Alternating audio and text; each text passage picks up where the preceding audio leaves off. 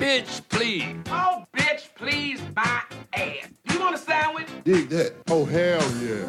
She's a black man in town. I'm a black man in a white world. I'm a black man in a white world. If I wasn't a Christian man, I'd probably be kicking in your ass. I'm a black man in a white world. I'm a black man in a white world. I'm a black man in a white world. I'm a black man in a white world. I'm a black man in a white world. Hello, and welcome to the latest episode of the JB's Low Tech Podcast. While you always hear about the golden era, era of this and the golden era of that, well, today we're going to discuss definitely for sure what would be the golden era of something that changed uh, music forever. And we'll discuss it with my guest next here on the JB's Low Tech Podcast. Our summers are so short in Minnesota, it can be easy to forget about important safety measures. And when extreme heat is involved, safety is even more critical. Here are a few things to remember to keep you and your loved ones, including your pets, safe and comfortable. 1. Remember to not leave your pets and kids in your vehicle. 2. Always stay hydrated in hot weather. 3. Avoid exercise during the hottest times of the day. 4. Stay in air conditioning as much as possible. 5. When traveling, stay sky aware. Check the forecast and prepare for unsafe driving conditions, thunderstorms, and tornadoes. High temperatures kill hundreds of people every year, but most heat related deaths and illnesses are preventable. If we all slow down, take some time, check on our loved ones, and enjoy the beautiful season. I'm Mike Bryant from Bradshaw and Bryant. I hope you're never injured in a collision, but if you are, don't sign anything until you've talked to us. Find Bradshaw and Bryant, personal injury attorneys at minnesotapersonalinjury.com. Bradshaw and Bryant.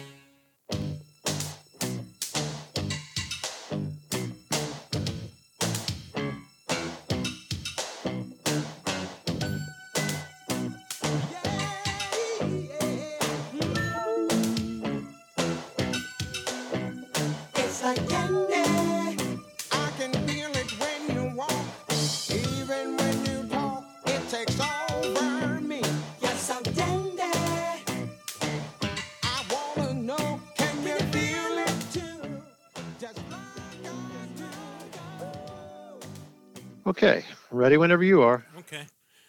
Um, I think I told you this is a post uh, produced show. Um, I already kind of recorded an opening real quick, and uh, I'll welcome the audience back, and we can get going.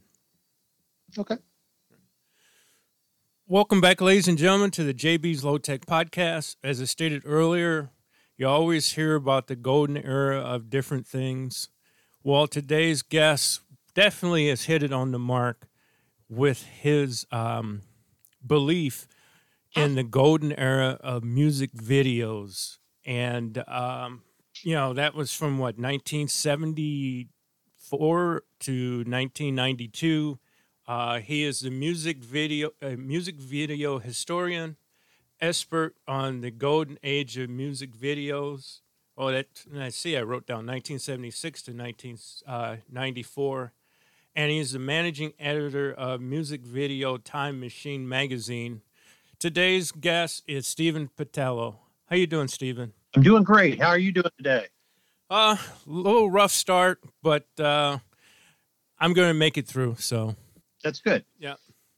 So, uh, like I stated earlier, you de- uh, definitely hit it straight on uh, with the uh, years of the you know of the golden age of music videos. What in your mind? What makes it the golden age of music videos? Well, I bookended it with a couple of very key moments. Um, the first is in 1976, we had Queen come out with Bohemian Rhapsody, and that aired on Top of the Pops. Um, and many music video directors and some bands uh, saw that and saw a real opportunity uh, in changing how music was delivered. And many of the music video directors I have talked to said that it was an inspiration as to what could be done. Uh, 1994 or so uh, was the end of some big production videos, uh, such as uh, Guns N' Roses' Use Your Illusion trilogy of Don't Cry, November Rain, and Estranged. Now, what happened was that there was an enormous amount of money spent on these, so over a million dollars. Um, and the director, Andy Morahan, actually spoke to me about that and said that he actually, after it was finished, he did not feel that he had really captured the essence of Guns N' Roses. And so he asked them if he could do one more music video for them, which would be just them in a room with the camera locked off um, and the band just playing this song called Garden of Eden, which was a, a much more punk feeling short song. Mhm.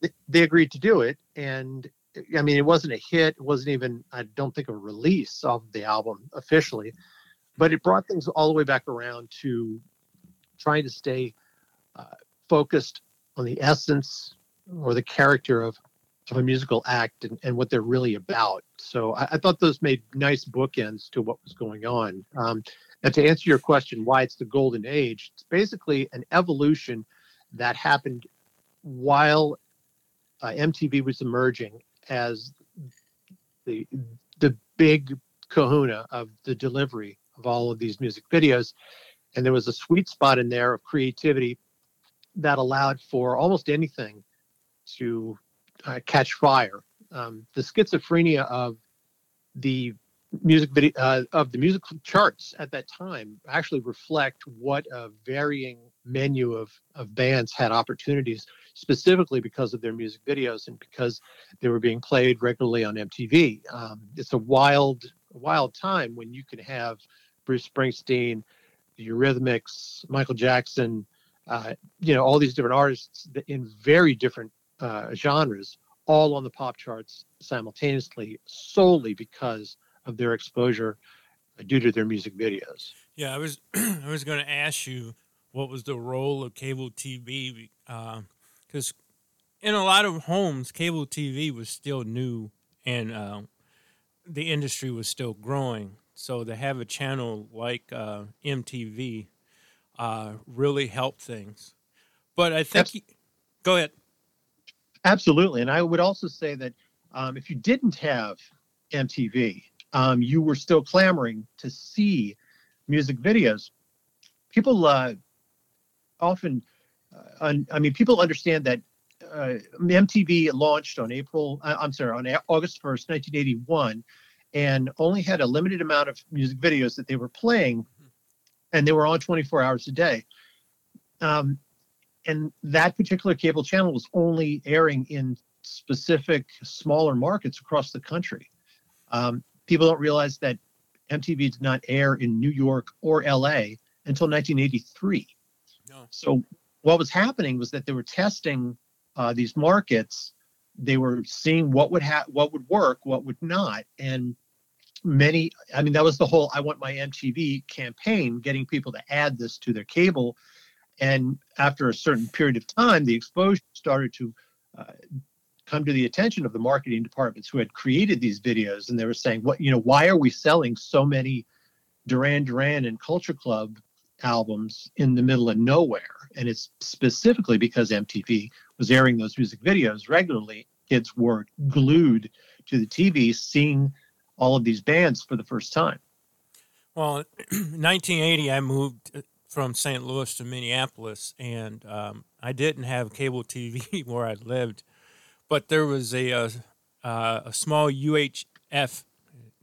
Most people, young people, don't even know what a UHF is.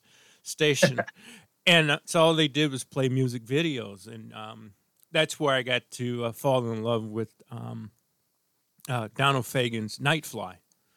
Was from that- that's from very- station. That's interesting that you would say. Now, what was the name? Do you remember the name of the station uh, that you were watching? No, they would just it would just pop on and they would just start playing music videos.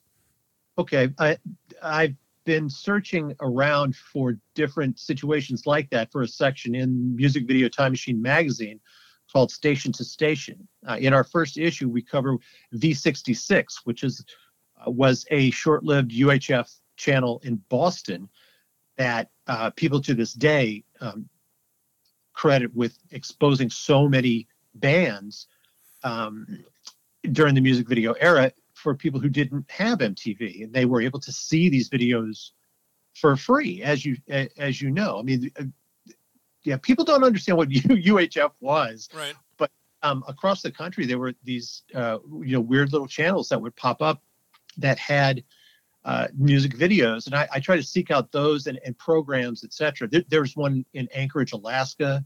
Um, it- it's interesting for you to say that there were there was one that you found when you were growing up. Um, there's one in uh, New Jersey, I believe it's called uh, U63. I'm not absolutely sure, but I think it's U63 and um, people would talk about how that was a big influence because they played a whole lot of metal. Yeah, because even the station that I'm uh, talking about here, in, uh, uh, I was living in Minneapolis at the time. Um, early P- Prince stuff would show on there too, and it was like, hey, this is kind of nice and whatnot. And then the you know, once the um, the proliferation of cable TV and MTV happened, then it all moved to there, and you know the UHF stations basically, you know, pretty much disappeared. Um, the other question I have off of the birth of this is, and I don't mean to get political by this, but there's always been the argument about uh, black, the lack of black uh, artists being played on MTV in the early days. Was it because of where it was being pl- played? You know, the areas that it was being played. Uh, did that have anything to do with that? Well, eh, to be honest, I, here's what I think from from what I've gathered and from the people I've talked to. Um, originally, the whole idea was to program it like an FM rock station. They made the mistake of calling it music television and taking on basically a, a, such a wide, you know, such a huge banner for this. Then all of a sudden, everybody is saying, "Well, why aren't you playing all music if you call yourself music television?" Um, the first day they didn't have i don't think any uh, artists um, that were african american uh, other than you know members of say the specials or of uh, uh, or or of the english beat or something like that um, but they did remedy it after a few years because it was just undeniable you couldn't play pop music on this station without uh, bringing in african american artists and latino artists etc so um, I don't think it was overt intentional racism. I think it was a lack of planning and really absolutely not understanding that this thing was going to explode the way that it did. Uh, I, I think if they'd have known how this was going to go, they'd have done it a whole lot differently than they did. Because the first day they were, you know, they they had a 24-hour music video station, and they they didn't have enough music videos to air for 24 hours. They had to start repeating, uh, you know, after a certain period of time already. So that was one of the the the factors that led to this wild west show of music uh, in the early to mid 80s.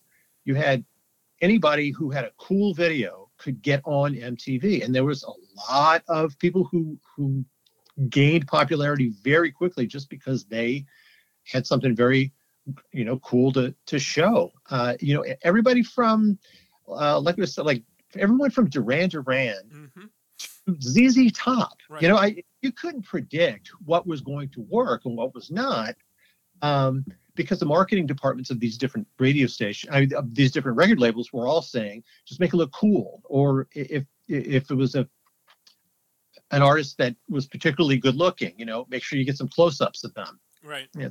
things like that. And then after a while, uh, it, it becomes this incredible filmmaking opportunity for a set of of filmmakers that I think th- there was never another moment in filmmaking history that was quite like this.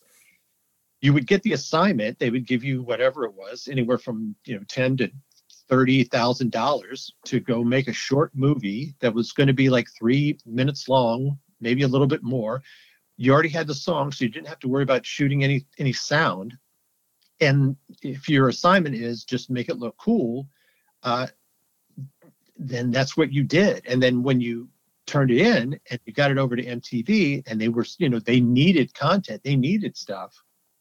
Then if it got accepted, it would get played and it would get played again and again and again. So the work that you were doing was being seen. There's really nowhere to compare that particular experience and that particular phenomenon any other time in filmmaking or broadcast history, I think. Well, I mean, you had, like you said, Duran Duran. They, you know, they were good-looking guys, and you know, they had the look and they had the music vibe. Um, ZZ Top, you know, sharp dressed man, and things like that.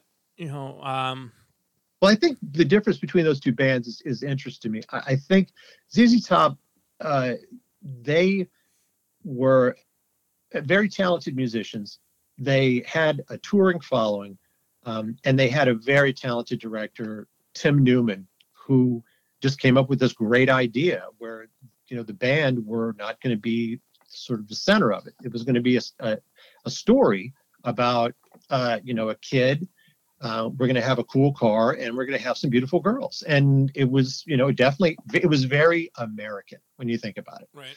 you look at if you look at duran duran it's designed to take you uh, to exotic lands and to Mhm. see things and and to uh, you know these are these are uh, good looking guys you know bond level uh, uh, right. cinem- cinema, uh, cinematic adventures and things. So, so it's it's very interesting to see the differences between the UK and the US when they were trying to get these things done. The UK had the the advantage of shooting music videos far before the American audiences were doing it because there was there was places to show them. There were breakfast shows uh, in the UK. There were music uh, television programs all across Europe in every country that you could send these to. They would air them. So uh, all the artists in that came out of London and Manchester and Birmingham, uh, all once they were signed, they had what was called their international clip or their pro- pop promo. And it's one of the reasons that the very first day of MTV, Rod Stewart had uh, somewhere between 11 and 15 music videos in rotation. I mean, that's that's pretty amazing when you think about one artist having Right. that much exposure at that time. But I, you know, I tell people a lot. Rod Stewart's always been ahead, way ahead of of, of what was going on, and and I mean, to his credit, he's still out there touring, still making it happen. He's very uh, active on social media. Uh, you know, if you want to want to study somebody who knows what they're doing, Rod Stewart's always a good subject. Yeah, I was uh, a bit player at a uh, classic rock radio station here in uh, Minnesota, KQRS, for 22 years, and you know, doing a, a part of that time. And you could not have a hit song without a cool video. And um, did it just happen that way, or it just became that you had to have both? Oh, it became a, it be, absolutely became a prerequisite because you did see a lot of artists who came in and they tried and it didn't work. Um, uh, you know, unfortunately, uh, artists like Christopher Cross and even Diana Ross you know, tried to have a, a music video presence and it just didn't happen for them. But but what was interesting is that he- there was no way to know what was and what was not going to happen until you tried it, until you you wanted to do it. Um, for everyone like Christopher Cross, then you have someone like Tom Petty who he got it. He he was able to make really interesting music videos um, and surround himself with you know people who really knew what they were doing and and continued a, a career that a career path that you I mean you couldn't have predicted how big things like Don't Come Around Here No More and and Free Falling, Learning to Fly, Into the Great Wide Open. I, I- you know, he's Tom Petty. He's incredibly uh, well respected uh, songwriter, but he also had these amazing music videos. You know, Billy Joel as well. He was able to really ramp it up and make things happen uh, in his career by by doing all these music videos uh, at a certain period of time when that's what you needed on on television. Um, I think to examine the pop metal phenomenon is to know what was happening on MTV at that time too. Uh, you had your, you know, here comes Motley Crue, Poison, Bon Jovi, uh, you know, all, all these bands, and even Guns N' Roses, uh, though they were uh, a little bit, they had a different sort of trajectory and a different sort of storyline that they were running through. But all of a sudden, you couldn't get away from the power ballad. Uh, and that was absolutely had a lot to do with music video television. I I mean, you know, getting your stuff on television was so important that they even had a formulaic way of doing things after a while. You know, every pop metal band had its ballad, and you would have one of a, only a few music video directors who were really doing it the right way. You had Wayne Isham, um, and you had you. It, it, these guys really figured it out, and just unfortunately it became a Xerox of a Xerox of a Xerox after a while. I mean, when you get down to the White Lion and Trixter and and you know that that end of things, that you're starting to you're starting to create these things that everybody knows what you're what you're going to do and what you're going to deliver. So, um, and that I mean that's a whole nother sort of conversation about how all that came about. I I, I often think of that uh, Van Halen really paved the way for uh, women friendly heavy metal and doing videos where they're smiling because that heavy metal was not about smiling. No, it wasn't. It was Yeah, about so- power. It was about power. It was about male aggression, and it was about. Uh, it was. It, it did not have uh, appeal for female fans, but then all of a sudden you had these, you know, good-looking guys and these interesting licks, and uh, you know, after a while, everybody was a copy of Van Halen, which was in a way a copy of Led Zeppelin with the blonde singer and um, the extremely talented guitarist. So you had your, you know, I mean, that's that's Van Halen, that's Motley Crue, that's White Lion, that's you know, it, there's a whole lot of these guys. Faster Pussycat. It's it- you know, you, you can go on forever. Um, but yeah, you had periods of time where people eh, watched MTV and they learned what was going to work and what was not going to work. But whenever you have something like that happen, there always is a few people who are going to go sideways and going to go go do it a different way and figure out a another way of coming about of, of doing it. And that's what happened with the Seattle sound and with uh, you know these alternative artists like REM and Red Hot Chili Peppers, uh, Jane's Addiction. You know they they all figured out uh, yet another way to do it. So I think the value of MTV and the value of your music video uh, was solidified uh, during this time.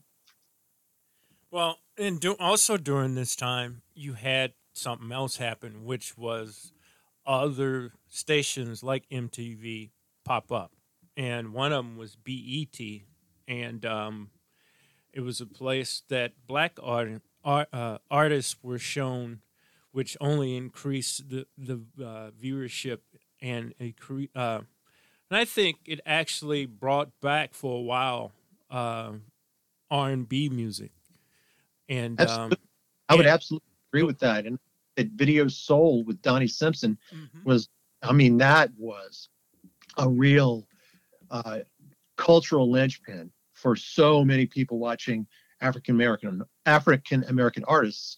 But also in New York, you had Video Music Box, which was a, a public access uh, show that was done by Ralph McDaniels. He still does it to this day.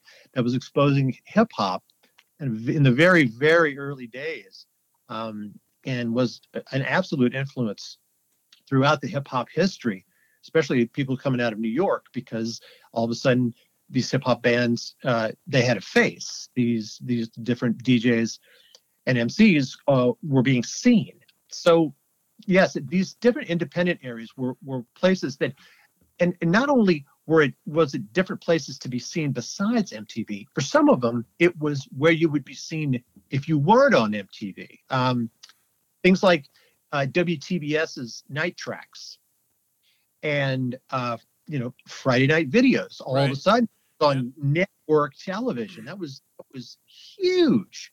Um, but and, and you had things like uh, HBO's uh, video jukebox that would come between the movies, which was, you know, that was revolutionary in and of itself. So the exposure during that time, uh, basically throughout the 80s, was something that every marketing person at every record label had to have a plan for after a certain time. Because, I mean, when you are the number one rotated artist on MTV, and that's Platinum Records, it's not hard to figure out what your marketing scheme needs to be for the next artist. Uh, so did did uh, this explosion of music videos did it kill shows like the uh, Midnight Special and American Bandstand and um, uh, Soul Train? No, I didn't think. I don't think it's it, killed it. It just it was a, a compliment. It was a, another way to see it. Um, things like Bandstand and Soul Train, you knew what you were going to get every time you watched. You were going to get a live performance, or you were going to get a dance line, or you're going to get some people dancing around.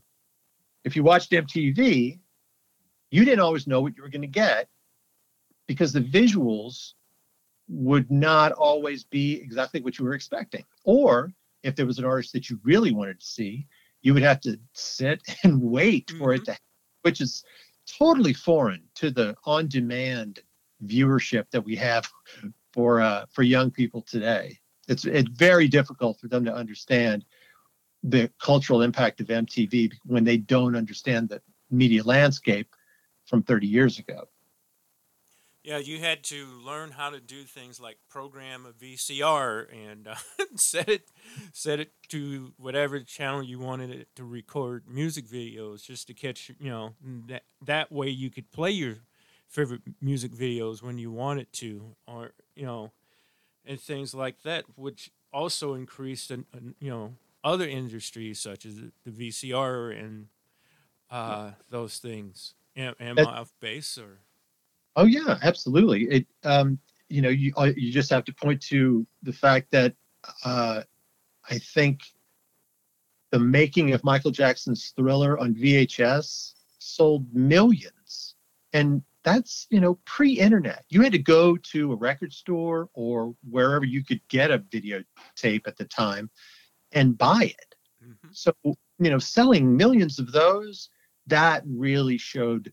Uh, that you know there were some artists that were way out in front like michael jackson who you know say what you want about his legacy but it's hard you'd be hard pressed to find another video besides thriller that had the impact at the moment that it did Yeah, because Thriller was the massive, what some people call the massive crossover music video that wound up on every, you know, it, you know, not only BET but MTV and you know Friday night videos and e- everything that was shown.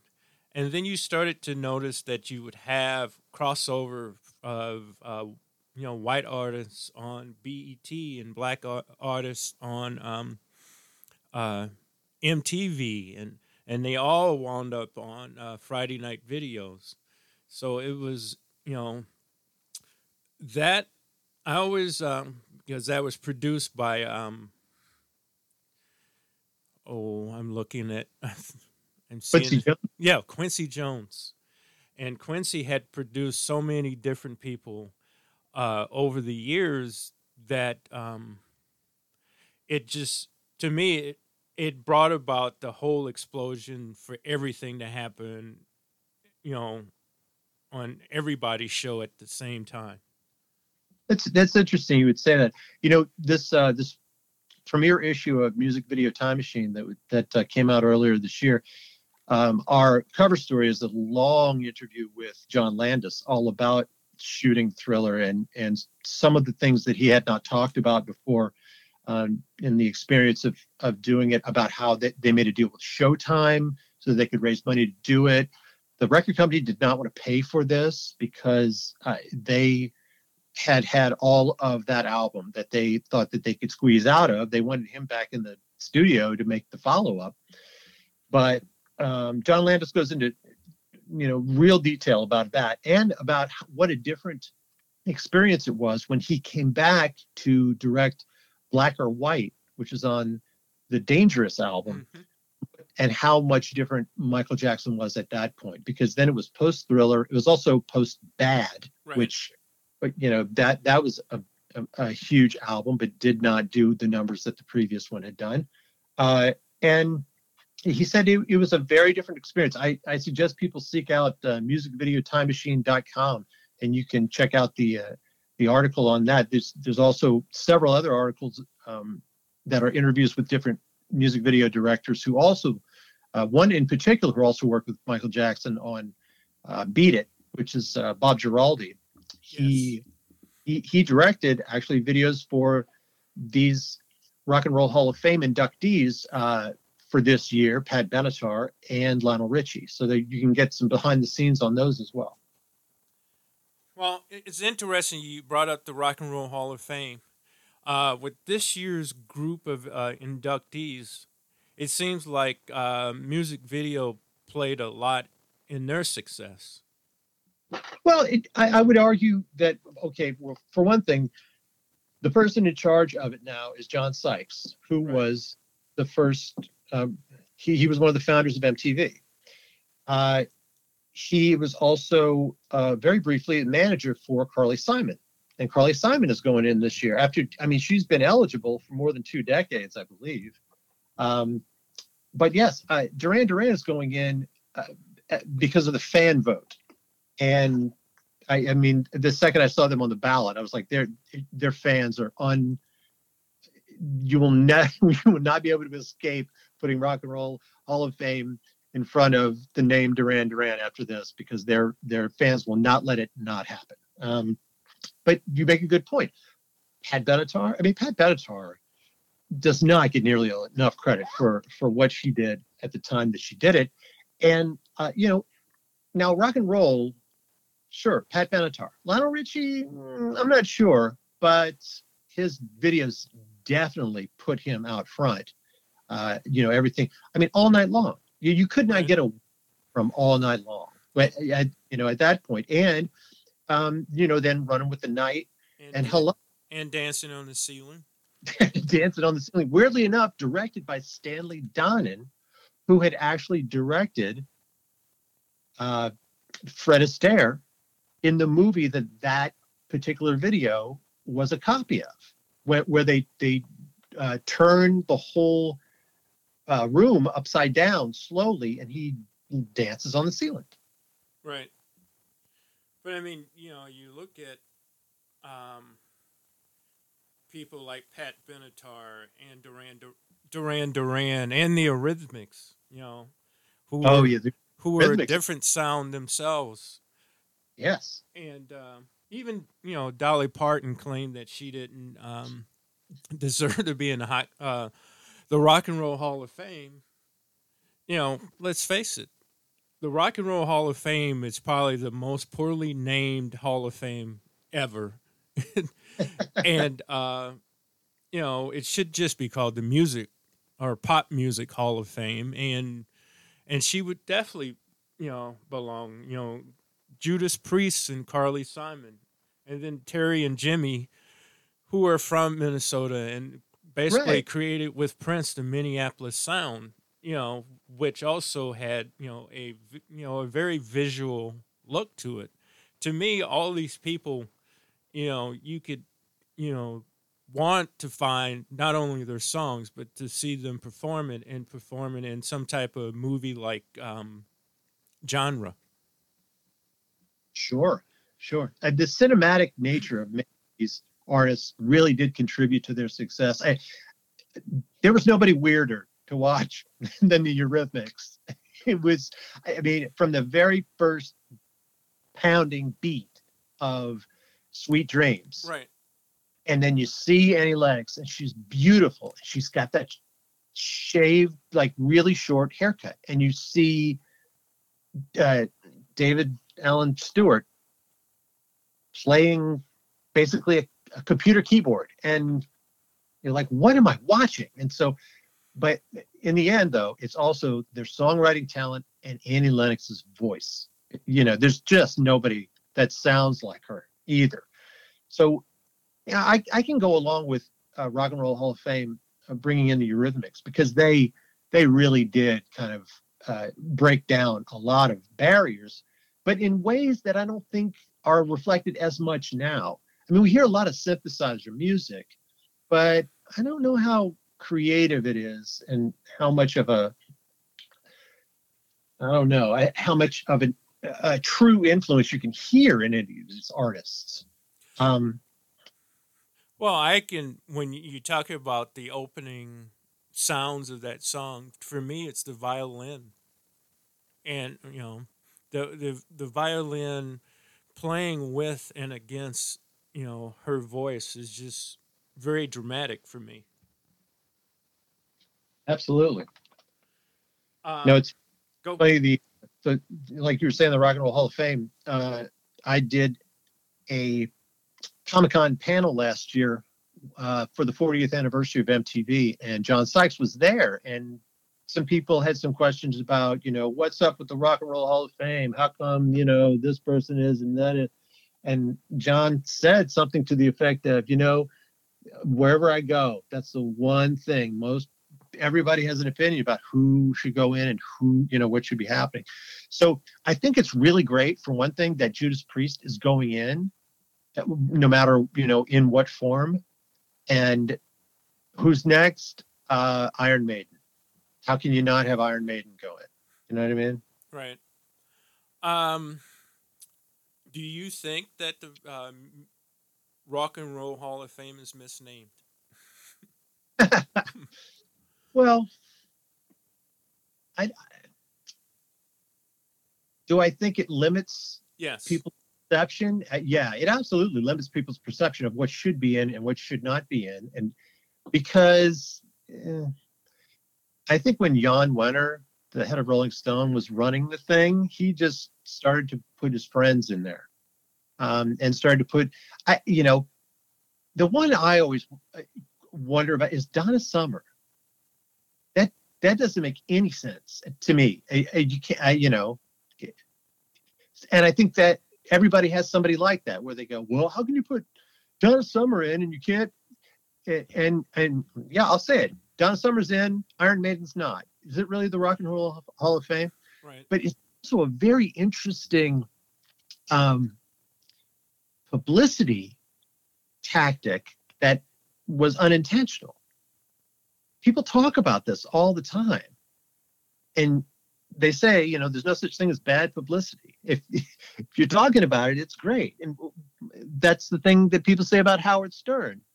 There was that period of time where people who loved him listened to a certain amount of it, and people who hated him listened to it even more. so, uh, you know, in the end, I think everybody who's involved with the Rock and Roll Hall of Fame is like, say what you will, good or bad, but just spell our name right. Yeah, um, because I struggle with you know my favorite uh, artist, and she has made wonderful songs and has great uh, visual music videos. Is Sade, Oh yes, and uh, she has been um, up for induction several times and never elected. And it makes me wonder why she can't get get in, and then I, you know, lean back on the name. It's the Rock and Roll Hall of Fame. It's not the, you know, it's not the Soul Music Hall of Fame or the Jazz Hall of Fame, whatever box people would want to put her music in. But Well, I also think Sade doesn't need our help. that is that is a hundred percent true. Yeah. So, um, I just want to well get off the Rock and Roll Hall of Fame thing, and um, what music? What would be the top music videos of all time? The ones that wowed us, and you know, the one that the ones that keep getting played even today, that the that you know, uh, our children and their children are watching. Well, it's there's sort of a large banner here. Um, I'd have to say that the ones that we're going to keep on talking about for a very long time will be Thriller, um, Guns N' Roses, November Rain. We will be talking about for a long time. Um, and uh, it's funny. Sometimes I see uh, memes and I see mentions and I see gifs of music videos that that seems to give them sort of a resurgence in the public consciousness. So I will see things like uh, "Once in a Lifetime" by the Talking Heads. It's very odd. You see that uh, imagery of David Byrne with the glasses and doing the weird dance. You see it. You still see it a lot. Um, Peter Gabriel's Sledgehammer. I think that's one people are going to talk about for a very long time uh, and continue to do that. Um, I, I don't. I don't know. It- several of the of the Michael Jackson ones, "Beat It," uh, is pretty credible. Um, but there are some Janet Jackson videos that stand up just as well. I think Rhythm Nation Mm. stands up really well still. So I guess it all depends on what you think music video at that time was about. Um, you know, you can never have your first kiss again, and sometimes you put it in a in a box and you go back to it again and again just because it was at the beginning.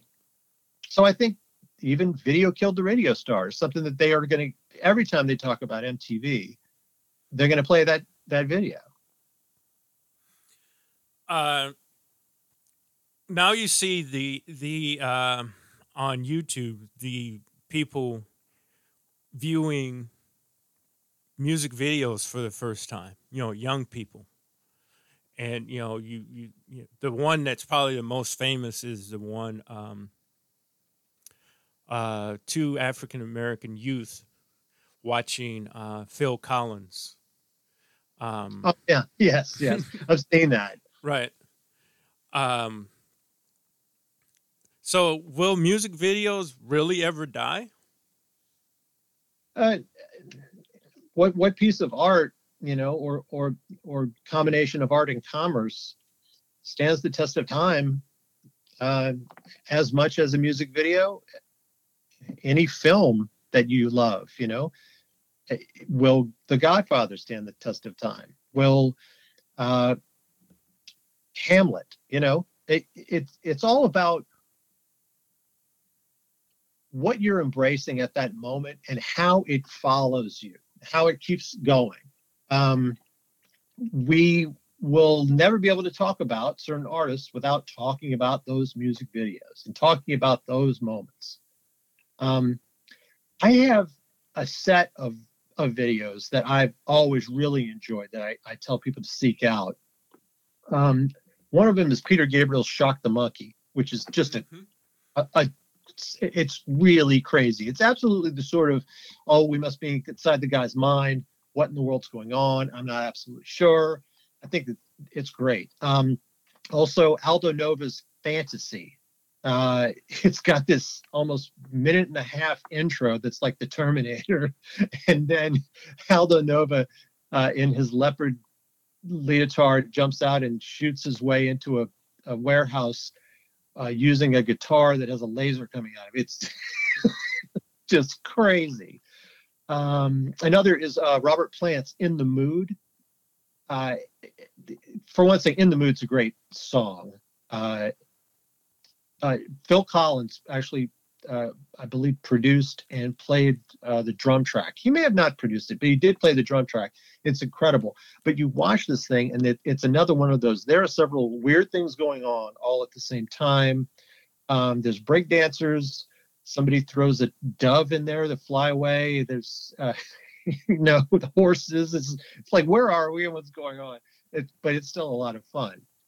Um, and the uh, the la- well, there's a couple more that I really like. Golden Earring's Twilight Zone is fantastic. It's uh, this this Dutch filmmaker named Dick Maas created a, a Bond movie, basically uh, a, like a spy thriller, out of this this weird little song, and it's just fantastic. I recommend to everyone to, to seek it out. In fact, um, Music Video Time Machine magazine has a behind the scenes um, sort of uh, photo essay and information uh, when we interviewed uh, Dick Maas about it.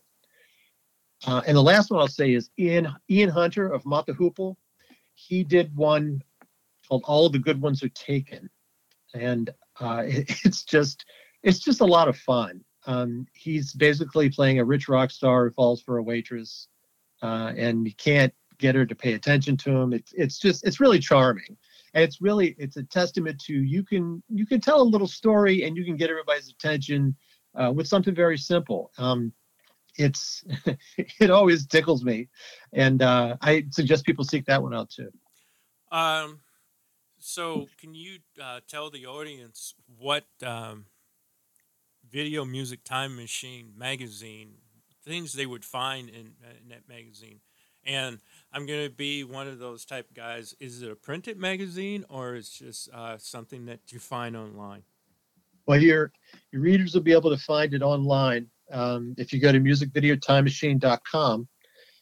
Uh, there's different kind different content and there's uh, listings for events and other things going on, but you can click directly into the magazine. Um, this first issue has, uh, as I said, a cover story with John Landis about uh, Michael Jackson's Thriller and the other things he worked on, but also we have interviews with uh, uh, members of several bands who talk about those music videos from their time. Uh, Hall and Oates, Go Go's, Bananarama, Berlin, Howard Jones. And then we get to our director interviews, which is sort of the meat of the magazine. Like I said, Bob Giraldi, who directed uh, not just Michael Jackson's Beat It, but Pat Benatar's Love is a Battlefield, Lionel Richie's Hello. And we also talked to Samuel Bayer, who was actually one of the directors who came about in the 90s. He directed not only Nirvana's Smells Like Teen Spirit, but also Blind Melon's No Rain. So that's the com- a real one-two punch combination there. We also interviewed some UK directors, David Mallet, who did all these incredible videos for uh, Def Leppard and ACDC.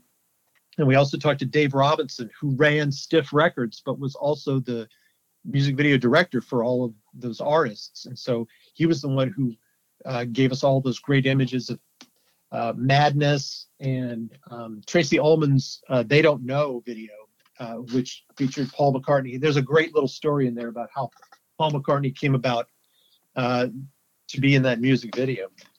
Um, and then there's just a bunch of other, you know, wonderful, great stuff. We have a special feature, uh, one of the last interviews done with the late Adolfo Shabba-Doo Quinones, uh, who was uh, the godfather of street dance and appears in everything from Lionel Richie's All Night Long uh, to uh, I Feel For You by Chaka Khan. Uh, he was sort of the matinee idol of breakdancing. So it was it was very interesting to be able to interview him, uh, and unfortunately, gone too soon.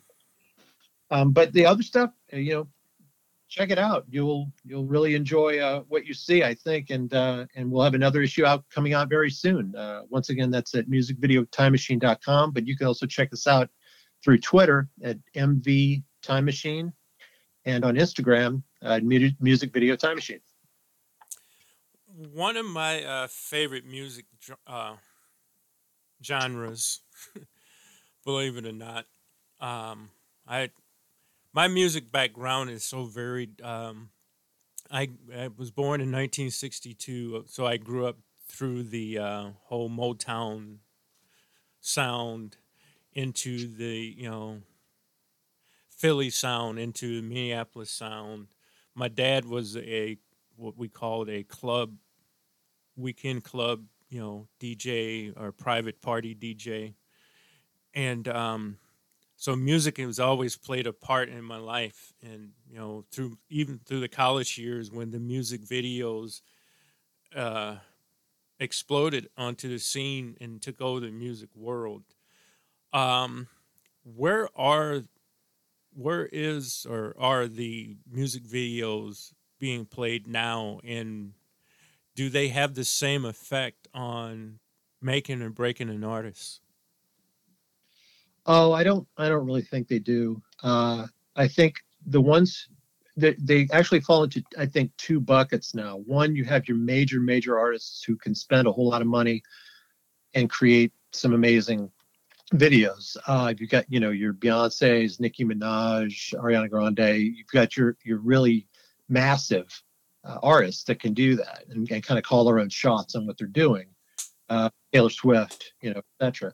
And the other end of it is because of the the democratization of the internet and and creating music and content, you can you know have a band and sell your music online and shoot a music video with your phone, and you know you can do all this and do it your own way, how you want to do it, and put it out there and you know grow your own fan base.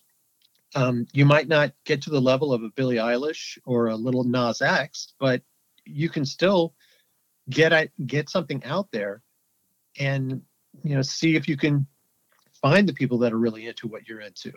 Uh, so yeah to answer your question the music video landscape is just absolutely different than it was uh, when mtv first launched and then even uh, you know at the end of the end of the 90s so the days of that of watching music videos sort of the way that we used to it's just it's over. It's a you know it's a nostalgia kick to think about it. And one of the things that we do actually is we have music video time machine uh, dance parties uh, in uh, here in brooklyn where we'll show uh, basically a lot of 90s uh, music videos um, on a big screen and people you know dance and and watch and go oh my god i can't believe i haven't seen that in forever. And and and then there's you know younger viewers who have you know they've they've come across these songs but not in the context of or even in the era where they were released and they they will gravitate toward it. So i think some of the places to see those old music videos because we live in an on-demand society you just go on youtube search up whatever you want and watch whatever you want. Um, but you know it's it's it's just not delivered in that way that it used to be delivered. I- guess you can go on Vevo and do some sort of random playlist or something if you want, but uh, in the end, you know, it, not to be an old man, but it's just not like it's just not like it used to be. It's it's not, and that's not and that's not saying it was better or it was worse or whatever. It's your own personal taste. Um, you know, I don't know what it was like to not have a television, you know, mm-hmm. and and but my parents, you know, did, and their parents didn't know what it was like to have a radio, and then you just keep going backwards. So it's the era that you live, and it's also the time that you spent listening to certain songs or seeing certain videos at a specific time in your life. That's that's part of what nostalgia is, is that y the songs that you may like, you may not like them because they're great songs. You may just like them because that's a moment in your life that means something to you. Well, yeah, I I- work with a young man who's uh he's 21 and he's I'm very sorry. and he's deeply into hip hop. And everybody's the greatest creator of all time, this, that, and the other. And I constantly listen to him, and then I let him have his day, and then come back the next day and say, "Hey, why don't you listen to this? Why don't you listen to that?" You know, like right now he's on a big Kanye kick, and he thinks Gold Digger is the greatest thing ever. I said, "Well, why don't you listen to Ray Charles's?" Uh, uh, I can't think of the name of the song. Yeah, yeah, I see what but it's literally a ripoff of a Ray Charles song. He, this young man always looks at me. Eventually, he knows that I'm going to bring something to him that's going to be like, "Oh, that's where that came from." So, Right, right. so You know, I, I- and and who's who's who's to say? Uh, something simple like uh, Bananarama did uh, a song called "He Was Really Saying Something," and it was a moderate hit, not big, but it's a remake of a Velvet Velvet's song from the 1960s. As is uh, "Naked Eyes," always something there to remind me you know, and and I remember listening to that before and having somebody go, you know, that's a remake, and and you know, going back and, and listening to it. Even uh, Billy Idol's "To Be a Lover" is a remake. I, I had no idea about that. Um, Joan Jett's "I Love Rock and Roll" is a remake. Uh, yeah, so when you think about it, uh, you're always going to have somebody who's going to say, you know, you should be listening to this. But I would trust someone like you. I would trust going to a local record store. I would trust, uh, you know, getting in some groups where you talk about that stuff rather than trusting the algorithm, which is always going to tell you what, what these guys think they you should be sold next. Um, and maybe that's a very old person thing to say too, but I, you know, I still think about those scenes in High Fidelity with you know Jack Black and these guys are like, if you listen to this, you got to be listening to this. So Right. Yeah. Yeah. I mean, I, I just, and I don't want to shoot down what he's listening to and what he likes. I just want to say to him, hey, understand that those people listen to something themselves and kind of brought that into their stuff, you know. So you may like to listen to this. So, but I do give the young man credit. He one of the things he does talk about the most is Parliament Funkadelic. So I do give him some credit with that. Yeah, it's it's it's hard it's hard to top the P Funk. It's you know it, it's just there's just nothing like Well, I had to explain to him that it was uh, what they called the, the acid rock of the uh, black youth. So, well, hopefully listening to, um, you know, "Let Me Ride" by Dr. Dre and knowing that that's you know Parliament. So I don't know, you know, it it, all kind of can connect together at a certain point. I'm I'm I'm eager to see what the next big thing is, but unfortunately, it's all occurring in a giant ocean of of crap. You know, right. it's hard to know where to go, what to see, um, when there's just a massive, massive ocean uh, of all of this stuff. There's just no way it can be it can be consumed. We we used to live in a monoculture. We used to have, you know, classrooms of of high school kids who come to get you would get to class and everybody had watched the same thing on TV the night before Mhm. that doesn't exist anymore. So it's it's hard to know. But then again, I you know I have a son who's in high school, and uh, it just the the way high school works now, and, and the, the the way they talk to each other, and there's a lot of it is about the phone, and a lot of it is about uh, you know consciousness of, of all these different issues that are going on. It's a different experience um, than it was before. So, you know, I, I can't possibly fathom how you ingest popular culture and uh, can connect it with others on it randomly. It, it seems like you have to seek out the crowd Right. that that's into what you're into. Yeah, uh, they they definitely have more of a world view on things, and um, sometimes it's almost like they wind up separating themselves from each other that way.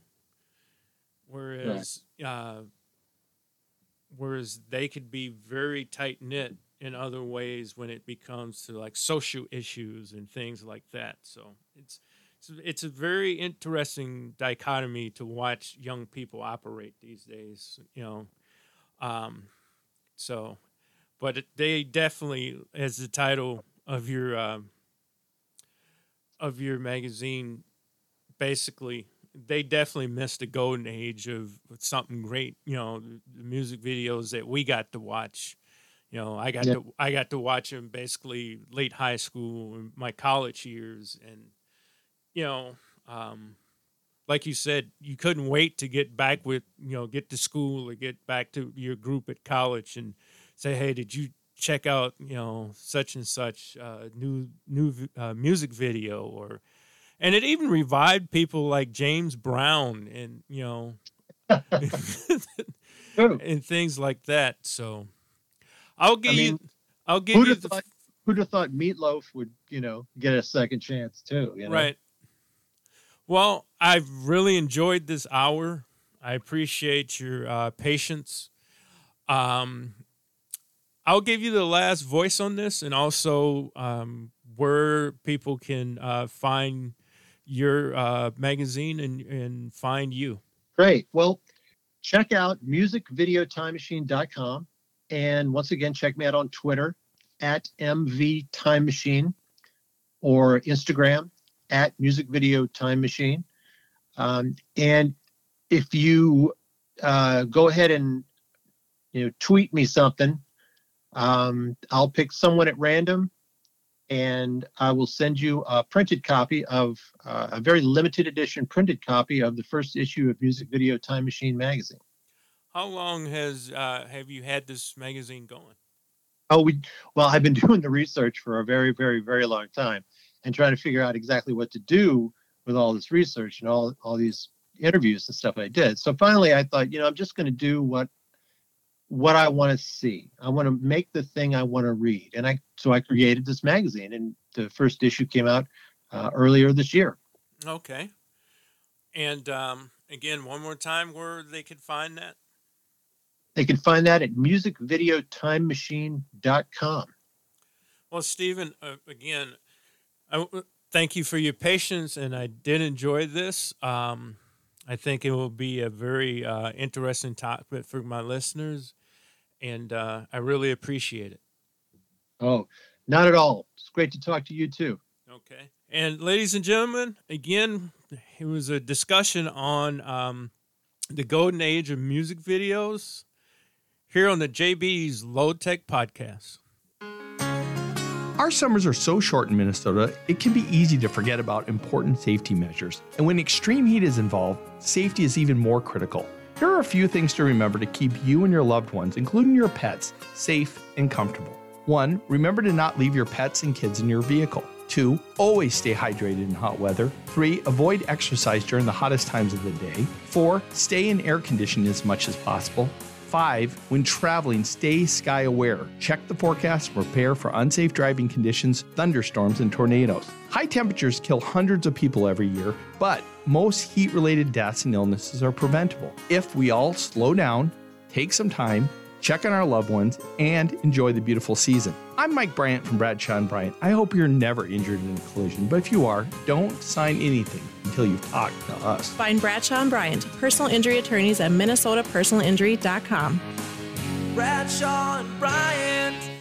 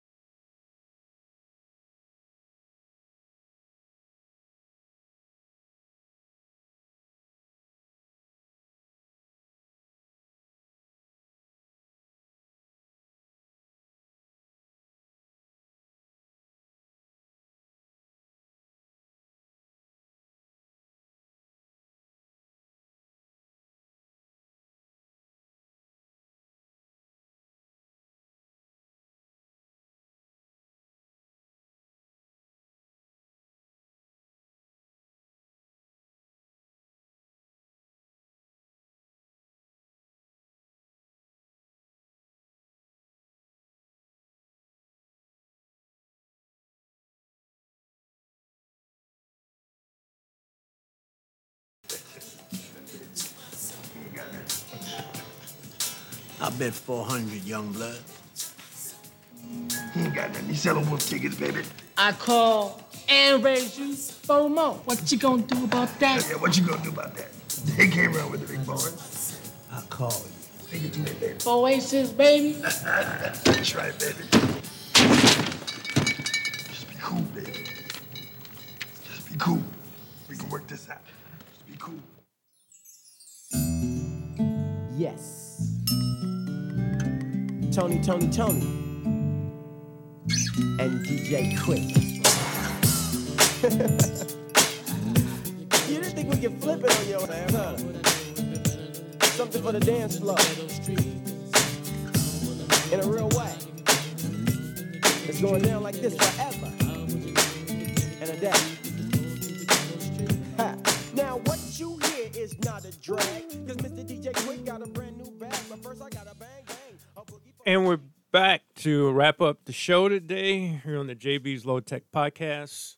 A very interesting conversation with Stephen Pitalo on the golden age of music videos. I definitely agree with Stephen. It was a very wonderful time in our life to watch uh, music take this turn and become very visual. Today, music guests were uh, Tony, Tony, Tony, which you just heard, and Cameo with Candy, which were both big time music videos themselves. So, again, reach out to Stephen Pitalo and the information he gave earlier, and also continue to listen to me here on the JB Low Tech podcast via, you know, whatever, you know, my Facebook group or Apple Podcasts or podbean.com. And let's continue to grow this.